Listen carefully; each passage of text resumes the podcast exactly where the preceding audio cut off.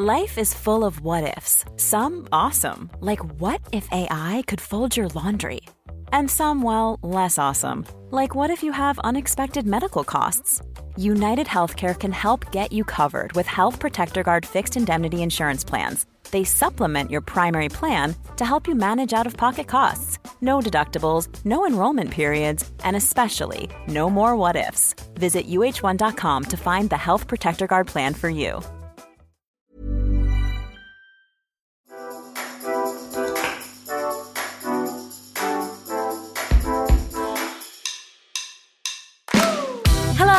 Welcome back to the Train Happy podcast with me, Tally Rye. This is the podcast that helps you feel good about fitness, food, and body image.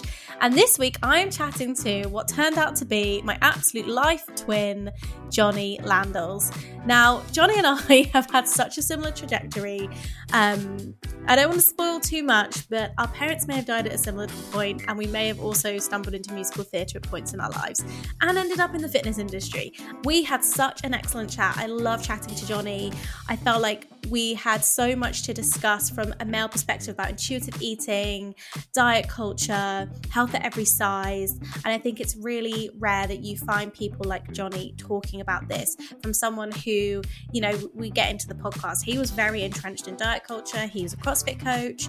He, you know, worked with people for weight loss. And now he is working in an anti diet way. You have to excuse me, everyone, because I'm babysitting my in law's dog. And if you're hearing mm. someone just getting a little bit excited in the background, that's Barney. That's Barney the dog. And we love having him here. and I'm recording at home today. But we're all right, aren't we, Barney? Yeah? Do you want to say hello to everyone? He's, he's looking at you guys, just so you know. But of course, before we get into the episode, it is time for Train Happy Trouper of the Week. This week's Train Happy moment comes from Gemma. Gemma says, Hi Tally, I felt inspired to message you as I just tried my first body pump class. It was really high intensity and I didn't particularly enjoy it. It felt pressured and too much. After the class, a friend asked if I would do it again, and I said no. The instructor overheard and then questioned me on it. I said, I prefer to work out at my own pace, but that it was clearly a popular class, and she said that I shouldn't give up after my first class. Historically, I would have let that go, but today I felt frustrated by it and I calmly replied, I don't feel like I am giving up the class, it just isn't for me. Thank you for giving me the confidence to stand up for what I actually like in exercise. I feel like I now know what I like and won't be pressured by a quote well meaning instructor. Gemma, I love that story. I think it just goes to show how it's really important that A, we can stand up for ourselves in fitness environments and b we can communicate to people. Like it's okay for something to not be your thing and it's okay for you to not enjoy something. And actually it sounds like you didn't say anything derogatory you just said it's just not for me. The class just isn't for me. I'm not actually into that too high intensity thing. And so i think that's an awesome example of stating your boundaries really with fitness. And that's awesome if you would like to share your Train Happy moment like Gemma, we would love to hear from you. We want to make you Train Happy Trouper of the Week. Get in touch with us. You can send us a message or send us a voice note to our WhatsApp. It is 075 Okay, enough from me. Let's get into this chat with Jonny. I really think you're going to love this one.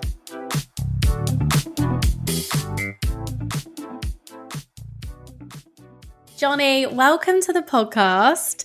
We have a lot in common, but I also think what you're bringing today is a really important male perspective on all the conversations we have on the Train Happy podcast, which weirdly we just don't hear enough of.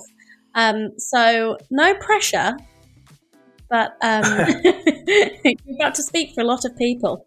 yeah, well, yeah, thanks for having me on. I think it, it's hard, isn't it? I when I was first learning about disordered eating and you know, body image concerns and all of these much deeper things that I never really had any teaching of or awareness of. I was looking on social media for people to resonate with, you know, mm. and, and to kind of diversify my feed and to and to widen my scope. And there weren't many men out there, you know. And, and I, I had a podcast recently with um, Sam Previtt, who's the Find Food Freedom founder, and she mentioned there are quite a few who are in larger bodies who I who I do now follow thanks to her but even even then, you know, men were hard to find. You know, the people who I, I were finding were female, who were speaking mm-hmm. about you know larger bodied athletes, you know, health at every size, intuitive eating. It was a lot of female voices in the space, and I think that that's probably why it took me a while as well to really start talking about it more. Um, because I, I definitely haven't for for years. You know, I was I was very much a diet culture PT for a lot of my earlier fitness profession. Um, and even as I started to learn about disordered eating and intuitive eating and all these things, I was still kind of like toeing the line really between intentional weight loss and relationships with food and kind of like trying to kind of do the best of both. And it was a really challenging time for a lot of my beliefs, biases, values. Um, but I was also quite scared, I think, to show up in in what you know isn't even a you know I'm not in a larger body at all. You know I've got more body fat than I have in the past, but I do still benefit from straight bodied privilege. But I I still struggled showing up through fear of uh, rejection, shaming, stigma, um, even you know quote unquote banter as the lads like to call it, which which I have very much received. But it was more important for me to kind of own that and step into it, particularly as my you know, as I did a lot more reading and research to really change those beliefs um, and realize that really the message of a man who has struggled with body image and disordered eating fully and now stepping into an intuitive health every size approach um, is very much needed, as you've said. The conversations are not happening. And you're right, this space is so dominated by women. You know, there should be more people in sort of marginalized bodies kind of with more presence. But I do feel like that those sorts of people are drawn to this work. Mm. And so we aren't hearing from straight size guys' perspective. And I think, well, I, I have several questions for you today, but I'm mm. really curious as to what the what the transition has been like. You say you started in the fitness industry in very much a traditional diet culture way. Um, likewise, I did. It's how you're trained to be a personal trainer. It's how you're trained to work in fitness. And I just wonder what the kind of journey has been for you on a professional level. Um, mm. And I'm hmm. sure it intersects with your personal journey as well, which I would love to hear about. Yeah, yeah. It's as you said, it's the way that you're taught, isn't it, as a as yeah. a personal trainer to be that way. And so it was really, um, as I said, it was really challenging and difficult because it was one of um, uh, quite a, quite an internal struggle with with sort of food, exercise, um, a lot of red lights, kind of flashing when I was learning about disordered eating and disordered exercise and the kind of mindset. And it was very difficult because for a long time I had no knowledge or understanding really of any health at every size literature or any intuitive eating literature. It, it just wasn't shown to me. Yeah, it's it's not presented as part of the standard kind of education. Um, no. It's kind of something you you have to sort of seek out and find yourself. Yes, you know, as a as a personal trainer who had I, I had my my own like weight loss transformation, as as you'd call it, in that like I've never really been you know in a larger body per se. I've definitely had periods of time where I had larger like um, higher levels of body fat than I have now. And suffered from sort of bullying and weight stigma from being a bit of a bigger lad when I was in my teens. And so when I got into my sort of early 20s, I was really struggling with different you know different meal plans different diets, you know, like paleo, bodybuilder meal plans, trying to do like the whole 30 challenge with my, you know, with my CrossFit gym. And the only thing that I found success with was hiring a coach and tracking calories, you know, tracking calories and macros. And when I then lost quite a lot of body fat and became very lean, I then thought, yeah, hey, you know, I've finally beaten this thing that I've struggled with for years. I'm going to become a coach myself and help other people do it. If I can do it, you can do it too. It is the biggest trope in the fitness industry. And I reckon 95% of people working in fitness are of that ilk. yes. And unfortunately, you know, and that was me as well. You know, it's like, me. look at this change I've made. Me. You know, absolutely zero understanding of the privilege I had to be a full time mm-hmm. personal trainer. You know, have the privilege to be able to walk to, you know, walk to the tube station, get the tube, walk to work, be on my feet all day. And CrossFit coaching isn't exactly just standing there and teaching. You know, you're going around correcting people's movements, you're showcasing movements, you're doing gymnastics with people, as well as training twice a day, might I add. You know, so I'm there eating three and a half thousand calories a day, losing fat, being like, yeah, this is, you know, I've got the holy grail. You know, nobody knows about this. Let's go and be a coach. And that's what I did. And so when I went through that period, then it was about 2019, 2020, uh, 2021. So like sort of mid pandemic years, really, when I started to learn more about intuitive eating, disordered eating, um, I was like, wow, you know, this is like my life. it was just, really? it was just ridiculous for me to, to look at these things on paper and think, oh, wow, like these, these are alarm bells for me. Cause I, I basically just oscillated from weight effectively from that first transformation in 2015. You know, I'd, I'd gain weight, I'd lose weight, I'd gain weight, I'd lose weight. And every time that I lost weight, it was only through either tracking calories or doing intermittent fasting or thinking I was being really scientific about it and being like, oh, it's a protein sparing modified fast because I'm having a protein shake for breakfast. And then at lunch, I'm only having protein and vegetables. And then that allows me to have a dinner that I enjoy. And then I can have some dessert. And, and hey, guys, this is balance. You know, I, I look Can I just say the thing that guys do with dieting that, that, it's it's all a diet. It's just all a diet. It's all diet. But the thing that guys do it is they just they they science they like science it yes. and they it's like i'm doing this pro dieting protocol and this you know fasting re- regimen and it's mm-hmm. like they mm-hmm. use words and it's all flowery technical language Oh, but it's manly. It's, the, it's manly. It's manly, and it's, and it's not like strong. going Weight. Yeah, it's not Weight Watchers, and it's no. not counting your sins at Slimming World.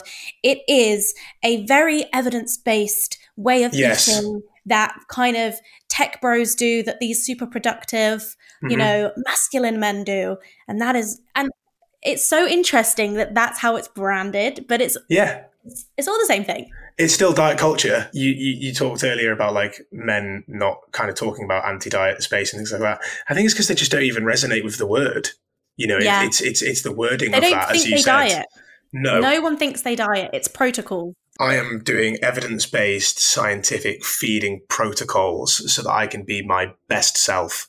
And it's like, it is a diet, bro. And is like, your best self a smaller version of the body you're already in? Probably. Right. Or that's interesting though. It's not always a smaller version, is it? It's maybe more a leaner version or a more muscular version. Because I think if we're talking about men, yeah. When we think of anti-diet spaces and we talk about this pursuit of intentional weight loss and the idea that we're always trying to be the thin ideal and all of these things if you're a guy, you're probably not resonating with that so much because you want to be jacked. You want yeah. to have big biceps, big shoulders. Mm-hmm. You want to have mm-hmm. that V shaped body. There's a low level of body fat percentage you're probably aiming for, but that doesn't equate to thinness. You don't want to be thin.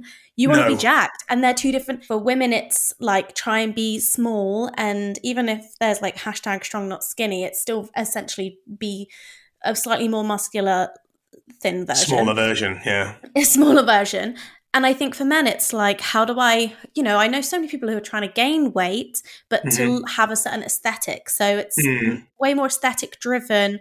And, you know, the idea of kind of maybe losing weight may be part of it, but, you know, you don't want to lose muscle mass. That's like the, the last thing you want to do. So it's just, exactly. it's interesting how it kind of plays out differently. And you're right. I completely get why, therefore, talking about the thin ideal does not resonate.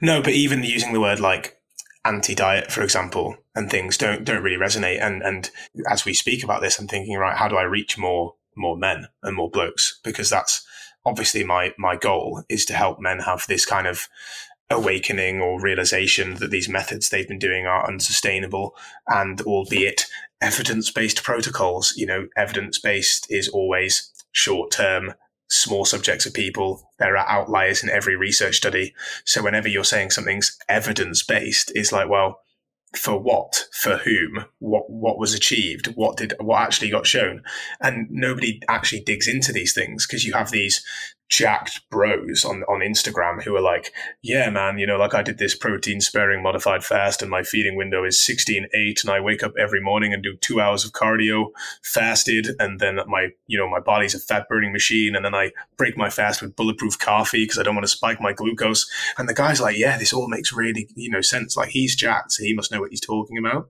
Just completely blind to being brainwashed to like, oh, I want to look like this guy, not realizing. Mm any other supplements that might be involved. And they've got a discount code for that. oh yeah, of course they do. Yeah, don't eat processed foods, but do buy my supplements that only I produce. red flag.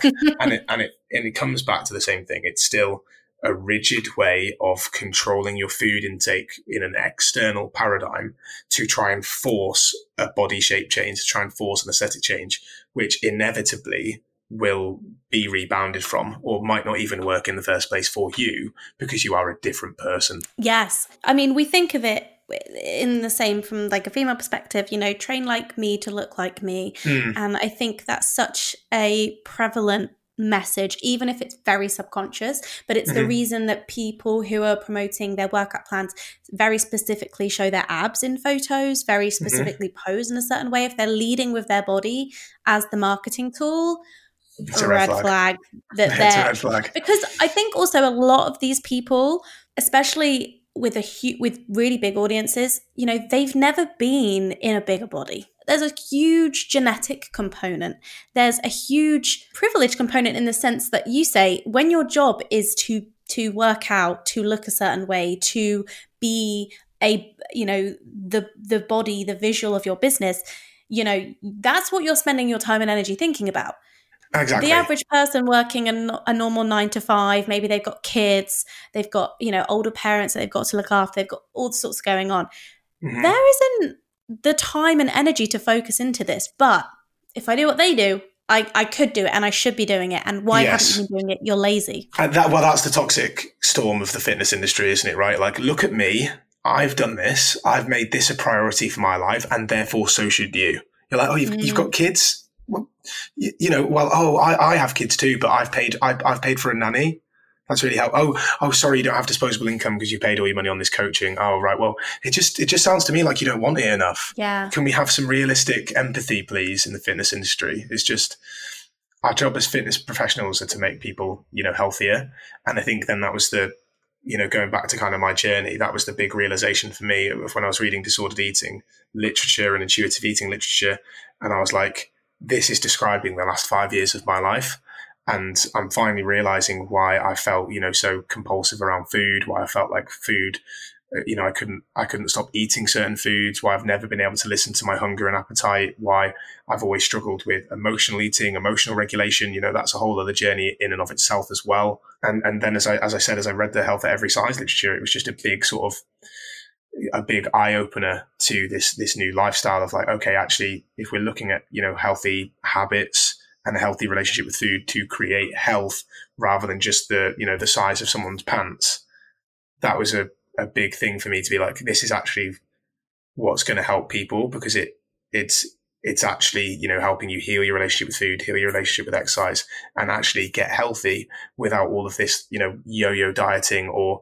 constant search for leanness if you're a bloke you know this constant excessive um, rigid scientific protocol stuff that you never stay on board with, this constant off track, on track, that's all just made up. You know, it's all just made up.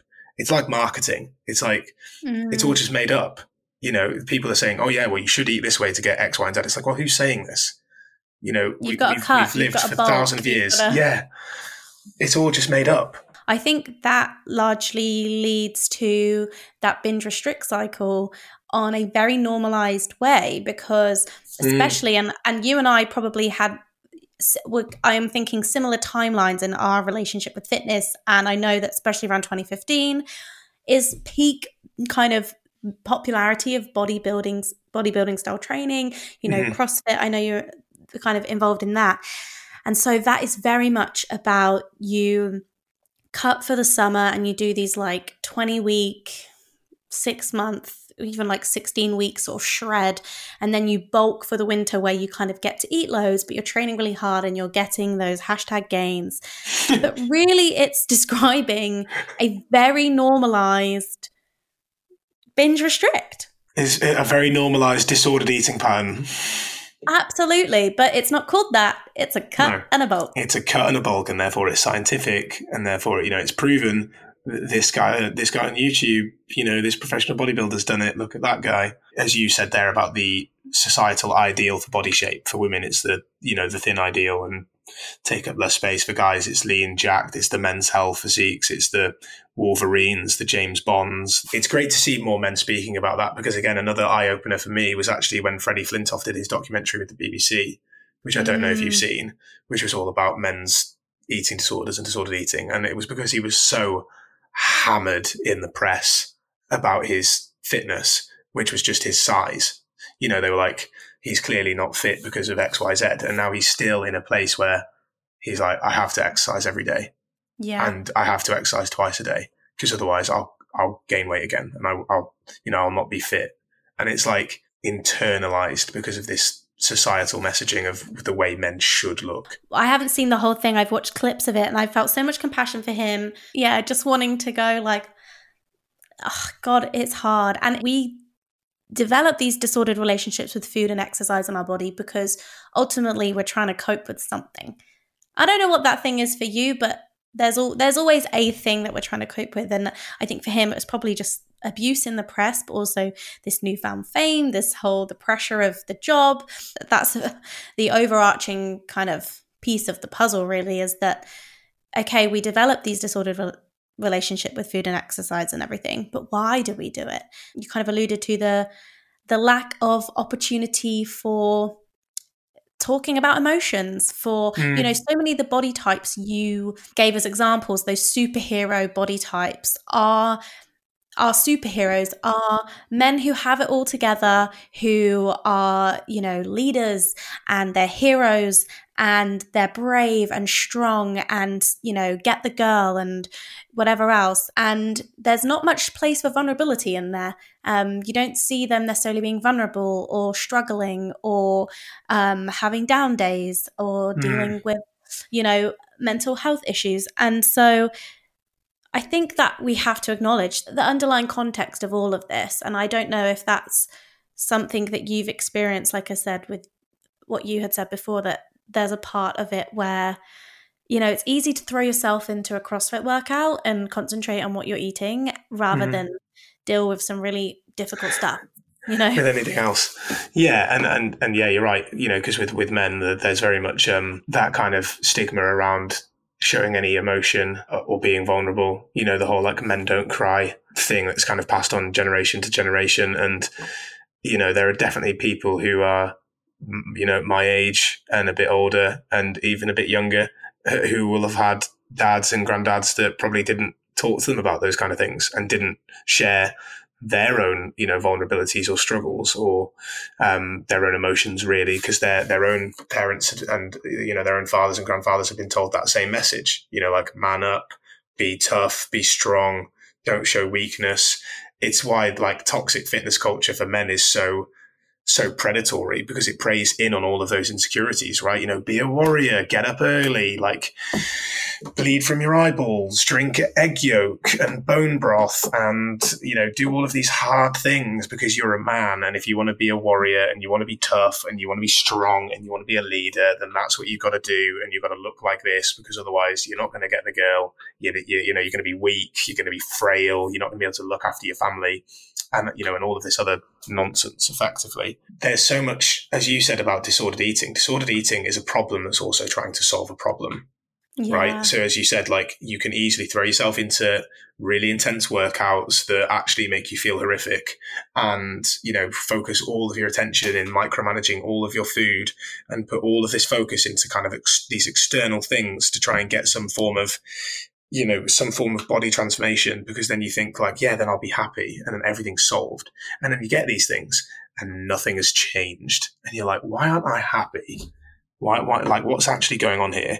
And you don't realize that actually you hate your job and you hate your life and you've got no hobbies. You've got, you know, you've got nothing outside of your life anymore because you've devoted it to fitness and you've actually got some really deep emotional things that you've never really worked on. The issue isn't food the issue is everything else that you're trying to solve with food. That is so true and so important, I think, for people to understand. Side note for people listening if you are really interested in this, listen to our food therapy episode with Pixie Turner because she's was working in nutrition, transitioned to working as a therapist, specializing in the kind of roots of that relationship with food because that's what it comes down to. Mm. And I think, you know, um, her book especially is really profound in that area of yeah. Um, I, you know, using a lot of her client studies, you're like, damn, like, yeah, for so many reasons we we you know people are drawn to to this and and develop this coping skill Yeah. for them. You know i have a lot of compassion for my younger self because that that was my thing you know? My dad died didn't really know what to do with that. Um so i know i will be the fittest leanest strongest person you've ever seen and Mhm. all of a sudden um yeah it's five years later and you're you're down you're far down a rabbit hole you didn't realize existed you know? Yeah, I, I love Pixie and her work, and and it was for similar reasons that I went down the similar, you know, realm myself. Like there's been several times I've said to my wife, you know, I think that I needed to go and do a psychology degree or something like that because I'm so fascinated by it, and it's why again it's why intuitive eating counselling really spoke to me because it was the the counselling aspect of that, and that that was what opened the doors to me into disordered eating and what led me to intuitive eating um, because of that relationship with food and, and, and how deep these things go. It's funny how you said there about your dad dying, Tally, because my dad died when I was 16. oh, i was And I'm- 17 Right, and I'm I'm 32. I'm 32 Right, so very similar trajectories here. Yeah, very And- similar here. we like musicals, so we we need to talk about that too because Oh, we okay, definitely will. on. We'll definitely talk about musicals. But you know, I've got a picture of my um, of my dad, my brother, and I on the um, mantelpiece over there. It was quite close to uh, when he died. The thing with my parents is that they were both larger for periods of their life. You know, when when we were younger, they they worked incredibly hard. They owned their own business. It was very much their priority to work, uh, particularly particularly dads. I mean, my mum has had body image issues her entire life. She'll tell you that and and she's she shared with me photos of herself when she was younger. She's wearing baggy clothes, you know, and and my mum when she was in her twenties was actually relatively straight sized, but it was this almost obsession with weight and food and and all the rest of it The co- dysmorphia. and the, and the body dysmorphia that caused the weight Yeah. cycling. That's the thing, you know. That's that that's the literature that people don't realize. This kind of constant on and off the diet will cause you know greater weight cycling than anything else. But my dad, so my dad did have a period of being in a larger body, but he lost a lot of weight before he died. But but that was because of a thyroid disorder, and then unfortunately he had a heart attack, and one that obviously wasn't just a, you know a warning sign of his lifestyle. But because I was younger, you know, sixteen, I'd I'd I'd been bullied a bit about my weight. You know, I had kind of like puppy fat years and different things. You know, I'm looking at this picture of me now, and uh, there's not there's you know there's nothing on me. I was so active in my teens, played rugby for you know three different teams, really found a found a knack for that. But because I had internalized this kind of weight bias and weight stigma, you know, I bought a men's health subscription. I was like, oh, right, yeah, okay, so being overweight is unhealthy. You know, you're going to get heart disease and you're going to die. And that was what led so much of my fat phobia was this internalized belief that if I let myself get fat, then I will die. Yeah, And, God. that, and I- I'm getting emotional speaking about it because it's, yeah. I'd not really kind of made that connection for so long. That that was why so much of the health at every size literature was so triggering for me, because I was kind of associating my dad's death with with his size, and it Mm. wasn't it wasn't his size. It was the fact that he smoked, he never exercised, he didn't really drink, but he didn't eat particularly balanced Probably either. very stressed. oh, incredibly stressed, Lack you know, and. Yeah, all of those things. You know, they they they they ran their own and genetic genetics. as well, you know. Yeah, you know, like his his mum was always a you know larger woman. His dad was always quite lean, but you know played a lot of golf. His dad his dad was incredibly active all the way through. His dad lived until he was eighty five, you know, and then still Mm. suffered from a heart attack, but not until then. It was all of these other things, the stress in particular. You know, they ran their own business where they worked seven a.m. till 7 p.m. every day in an office next to our house, and then on weekends we'd travel and do you know weekend events and shows. You know, you know they, my dad wouldn't take extra time off. He'd be back in the office at 7 a.m. on Monday morning, checking emails and processing orders, because inbred within my dad was this innate drive to provide. Mm. You know, and and actually all at the expense of his of his own well being. It's actually really sad. And it's so interesting, isn't it? How, oh God, I mean, I know so many people in the Dead Parents Club that are also in this space as well.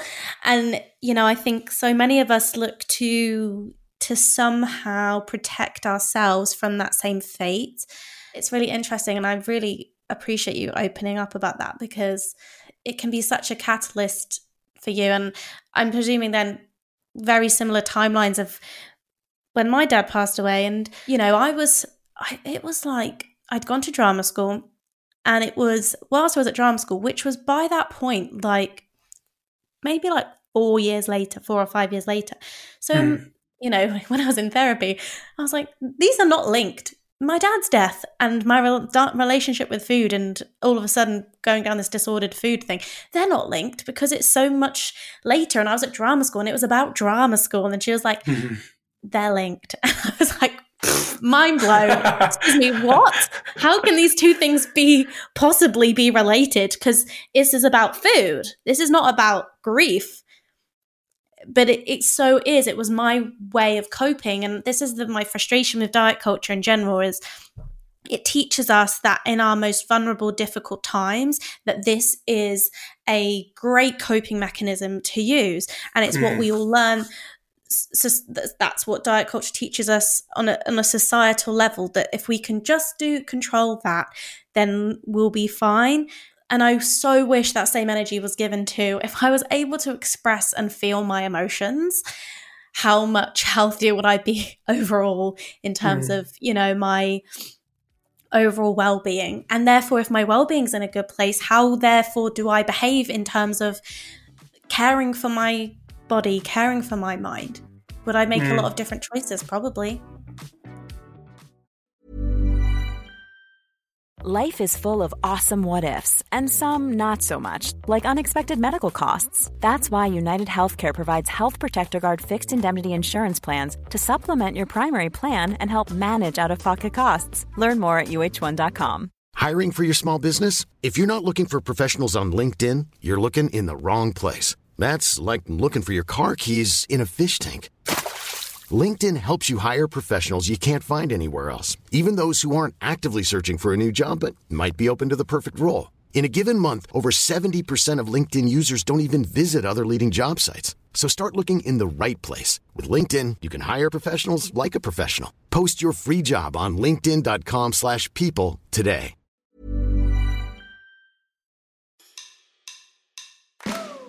So for you, finding health at every size, intuitive eating, um, and the, that going down that path, how long would you say for you it was finding that and getting to the point where you are at now with it? You kind of mentioned trying to like straddle the fence, if you like. Mm-hmm. What was that process like for you? I think there are a lot of people who listen to this podcast who similarly find this approach still desperately want to lose weight and kind of don't know what to do with that i just wonder mm. what your what your process was like for you so even if you look back to 2022 you know even if you go back in my feed 12 months which obviously no one ever will but even if you listen back to um, previous podcast episodes i produced because i even rebranded my podcast and you know created a whole new theme to it to a weekly show rather than a daily show and all these other things that I did. But it, it was it was hard because I'd always been the guy because of that weight loss transformation I had and because of these values that I'd, you know, put all over the internet and all over my coaching software about my dad died from a heart attack and that's not going to happen to me and I don't want that to happen to you either and therefore you should do this so that you can you know I'm I'm horrified to say that that was messaging that I put out there you know subliminally like you know if you want to be there for people, you've got to be healthy, and therefore that's that requires this. But what I was displaying was this very disordered relationship. But after I'd found disordered eating and things, as I said, I toed the line for a while. I was like, right, so let's not make people count calories, you know, because it's unsustainable. It you know goes down this entire uh, bad line of uh, you know obsessive compulsive food food activity and restriction and all the rest of it. Let's just be the guy that can help people, you know, heal their relationship with food, but also lose fat what, what's what's wrong with that? You know, um, not really realizing the kind of exact opposites that those two play.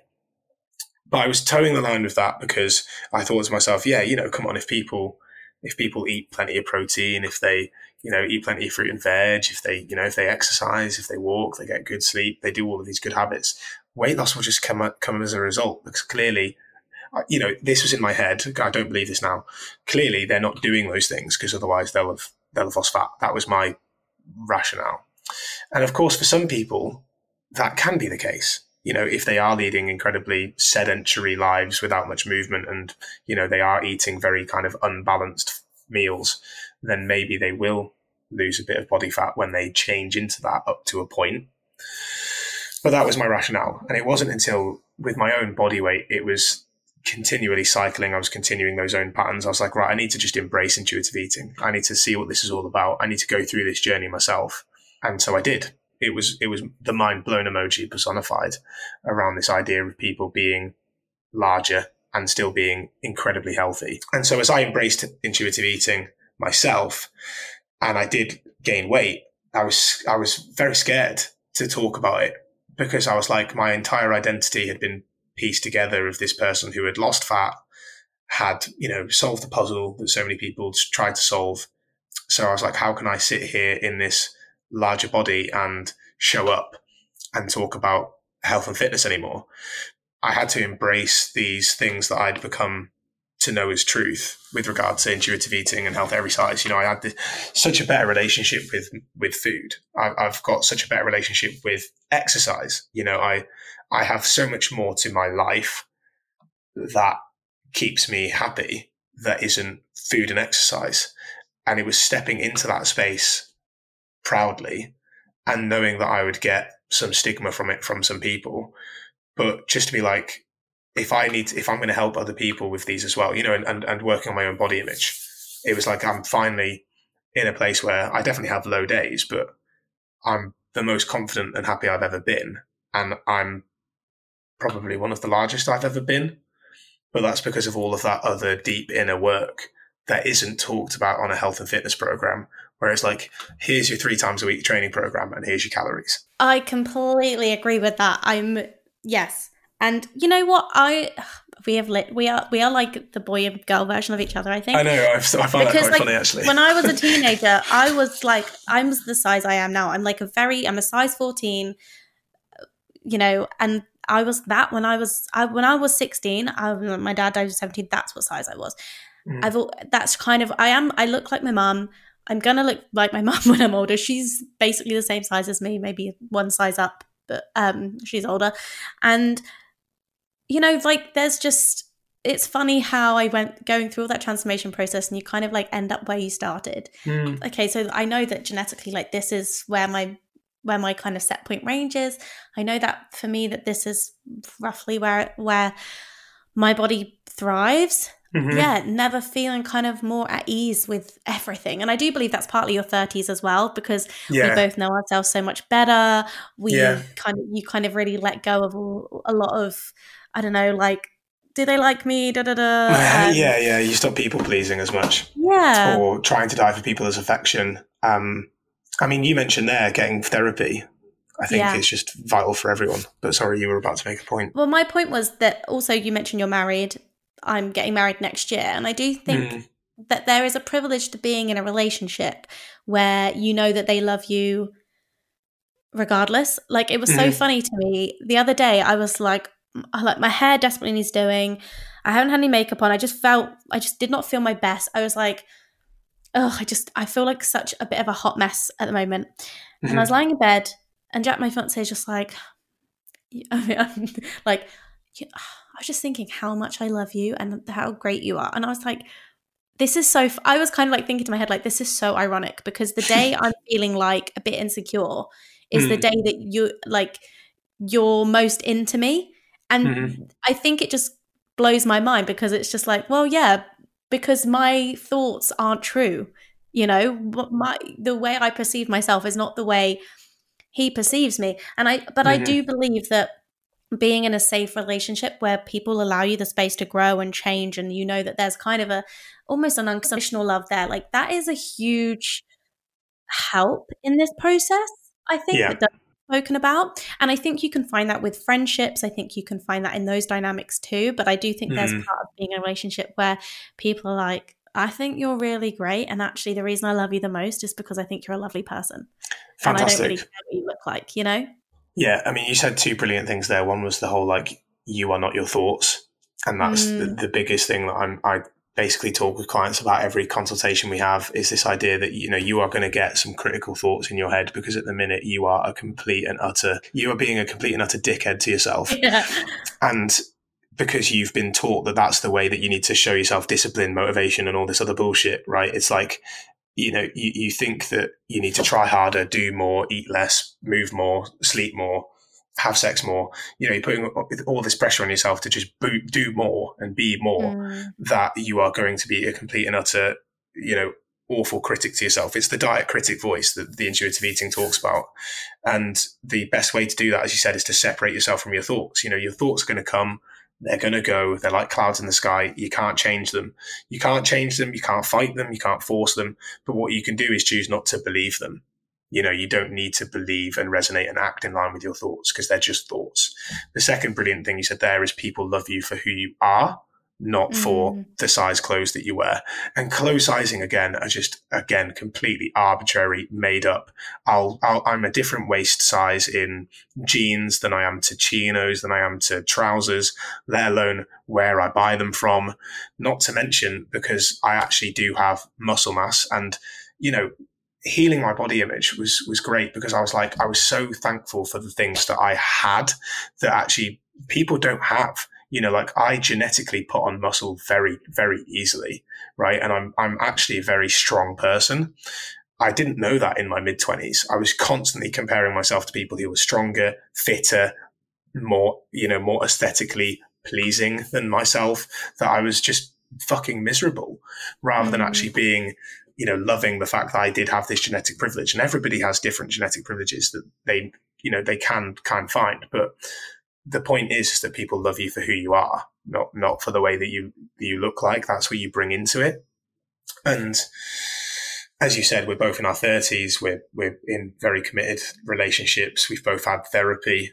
Another thing that I'd I'd say to people is definitely look back at a lot of the kind of messages and stories and things that you're told as you grow up, because a lot of that is what you believe now, and a lot of the, your relationships with your parents and your parents will have always hopefully done you know their best by you. Obviously other people don't. Other people have very traumatic parenthood experiences but you know in loving families that your parents will have done done their best but they'll have also been dealing with their own shit you know mm. and and inevitably a, a, lot of that will have been washed into you and there's a really great instagram account her name is nicole lepera she's the holistic psychologist she shares a lot about this on her feed she's written a great book called how to do the work there's a bit of stuff in there about the leaky gut and kind of things that you kind of need to ignore and fly past. But all of the things around, you know, inner child of, hey, if you're a perfectionist, it's probably because of this. Or hey, mm. if you're a mm. people pleaser, it's probably because of this. And hey, if you've got no boundaries, it's probably because of this. And hey, if you're an overachiever and you never rest, it's probably because of this. And it's not even that you need to do anything massively on that. It's just the fact that you have now an awareness of your habitual behaviors and you can mm. kind of bring your conscious self now to your own life to think, how do I want to act? And that's the biggest thing I, I bring in coaching is yeah, intuitive eating counseling is brilliant. Health at every size is fantastic. And, you know, everybody should learn to love movement. But it's actually more this idea of bringing somebody's consciousness to themselves to be like, who are you? you know who who are you? Who are you as a person? What do you enjoy? What are your values? What are your priorities? And how do you want to show up in the world with regards to food and fitness? And then how can we start to make that a, a reality rather than you being stuck in these habitual patterns of maybe eating and exercise that mm-hmm. actually don't serve you and you don't even enjoy interestingly, what you said there, I say exactly with my clients, you know, who are you beyond your body? Because actually, that's the most important. And one thing I get them to do is write yeah. down, like, how would you describe yourself? What are the things you're most proud of that you've done? And also, like, how would your loved ones describe you that have nothing to do with what you look like or anything to do with your body? Because I think that's so important. Have you heard of uh, Lindsay and Lexi Kite of Beauty Redefined. They've got a book called More Than a Body, and I thoroughly recommend. And their work is so all about that that very topic, like the idea that you are more than a body. And I think that's really, really powerful way to look at body image. And I think that's the way you're looking at body image. Massively. And i I, would not heard of them before. Um, and I, I, definitely will check them out. But that was, it was part of the intuitive eating book and, and, and health at every size that was very much those kind of questions to, around values and qualities and qualities that exist that only I, I have, you know, and, and we've, we've, we've chatted a few times about musical theatre and it definitely needs to be the next segue. For me, you know, I grew up, I grew up as this lad that as a teenager who had a lot of different interests. You know, I enjoyed video games. I enjoyed Pokemon actually till I still do. and I'm not ashamed to say that anymore. Um, you know, but as a teenager, that was kind of like repressed as a kind of like childhood thing. I loved rugby, I loved cricket, I loved musical theatre, did all these things. When I was in my early 20s, I was a CrossFit coach, sorry, early, mid to late 20s. I was a CrossFit coach, uh, full time CrossFit coach. I was uh, a CrossFit athlete. That's all I had. And I did none of these things that used to bring me joy or have any other quality. So my entire livelihood and identity was was built around how well I performed at CrossFit and how good I looked. Good quotation marks. And and that's why I said I was miserable, because all I was doing was comparing myself to other people rather than actually focusing on kind of like my own journey, my own happiness and, and all of these other things, you know, unique qualities that were mine outside of my performance in the gym or outside of my aesthetic qualities. I, I had some pretty bad periods of depression around 2019 and 2020 and and that was around the same periods that I started to really like learn about these things. And I had really low confidence there was a bit of a shift because I'd I'd left the CrossFit space, both coaching and competing wise. So I'd lost a huge circle of like friendship and society from that and identity. And then there, and then there was a huge confidence issue as a coach because I was still, you know, peddling macros and things like that and not really getting results with people and going, what the hell am I doing wrong? And it's because I wasn't actually coaching anyone. I was just giving plans. And so that was a big transformative experience as well. And as I said, it's only now that I kind of have the confidence to really speak about it. But it's so hard when I'm in a circle of, you know, I'm, I'm in several circles of different fitness coaches and even just seeing it on social media, you know, for me to show up and say, look at me now, I've, I've gained weight. There'd be a huge amount of the fitness industry that'd be like, that's a failure. You've just not been disciplined enough. You've let yourself go. Just an excuse. Doesn't want it enough he should try harder. That's just toxic bullshit. Yeah, you just don't want it bad enough. Exactly. You clearly eat too much. You know, just stop, just put the biscuits down. It's that kind of shit. And and and of course, when I mean, a client of mine had that said to her in an NHS office by a doctor. So it's like when it's even peddled that far, it's like you see how far we have to go. Yeah, I mean, I think the doctors is one of the first places we get it, you know, with BMI, and doctors feel the pressure to use BMI, even though we know it's deeply flawed, but it's a box that they have to tick. We, it's rubbish, but we have to use it. Ah, that annoyed me because I, I got health insurance and they were like, yeah, your premium's this because your BMI is this, but we'll give you extra activity points if you do this weight loss program. I was just like, no. Yeah, because I think it was like 1997, wasn't it, that the BMI suddenly changed overnight. It went down by two points, which suddenly made all these people who were in the, you know, quote, normal weight category into the overweight category. And it was all because it was a way to make more money for the insurance companies because it was the insurance companies that originally wanted to use the, the BMI as a marker of health because they could make more money that way. I don't want to sound like it's a big conspiracy theory, but there's a lot of evidence for this. That's what you worry about, isn't it? You, you make it sound almost like a bit of a conspiracy theory, but that was what the Health at Every Size book was really good at, was like showing all of that research and all of the funding. And it was just like, that's actually really interesting. And also, really recommend checking out the maintenance phase episode on BMI. They also have the episode like, um, is it healthy to be obese? Along something along the lines of that, um, because there it's excellent research. It's hilarious, and if I was going to recommend another podcast, it would definitely be that one. Okay, Jonny. So as we established, we are life twins, and the other thing that we have in common is musical theatre. I've seen that you've just finished doing a production. Um, like, what was that like? Yeah, because I'd, I'd always been involved in like school productions. That was very much my first first stimulus to kind of uh, musical theatre and to be able to kind of get back on stage because it was very much I, I wanted to do it just before the pandemic hit. It was just before the pandemic. It was 2019 that I'd started because it was 2018 that I left CrossFit coaching and so I had this now. I was like, oh man, I've got my evenings back. You know, I have I have my evenings to do things.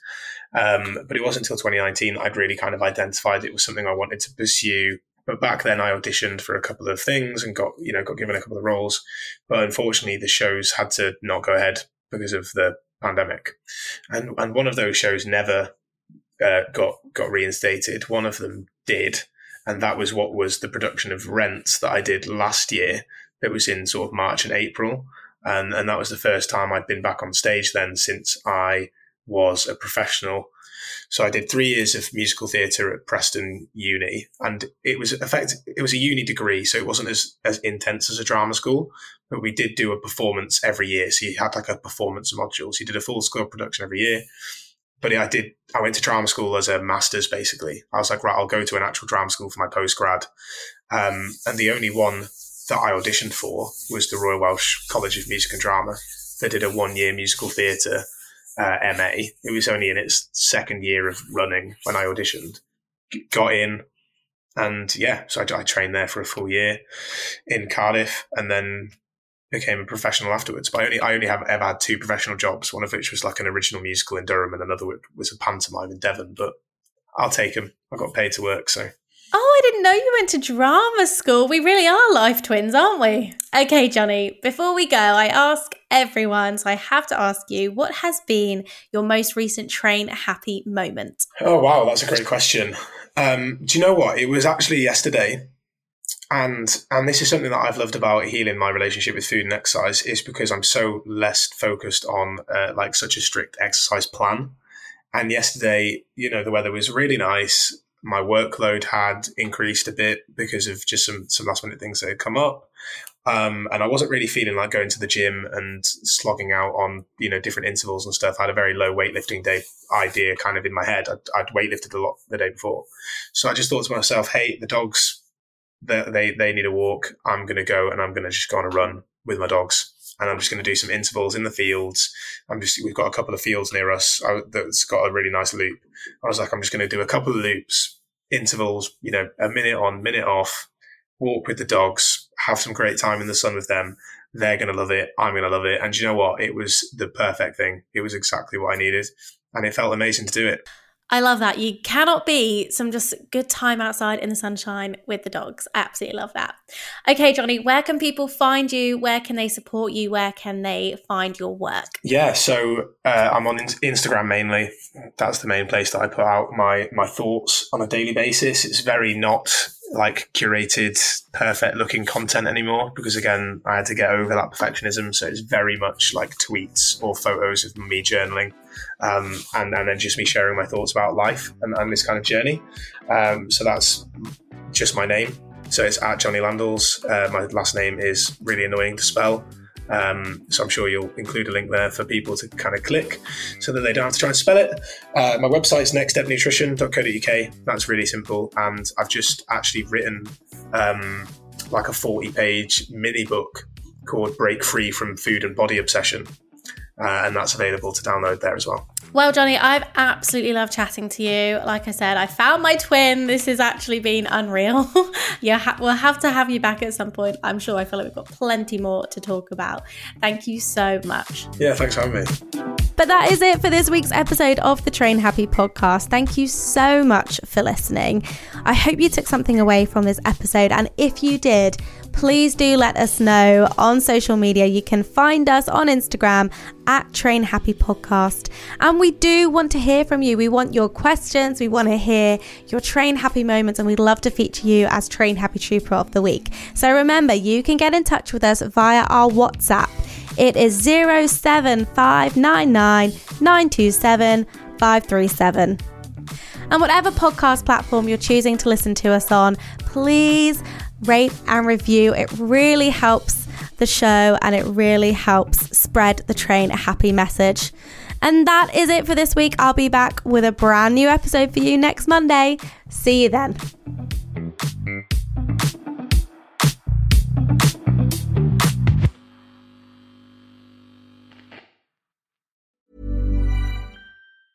Even when we're on a budget, we still deserve nice things. Quince is a place to scoop up stunning high end goods for 50 to 80% less than similar brands. They have buttery soft cashmere sweaters starting at $50, luxurious Italian leather bags, and so much more. Plus, Quince only works with factories that use safe, ethical, and responsible manufacturing. Get the high-end goods you'll love without the high price tag with Quince. Go to quince.com/style for free shipping and 365-day returns.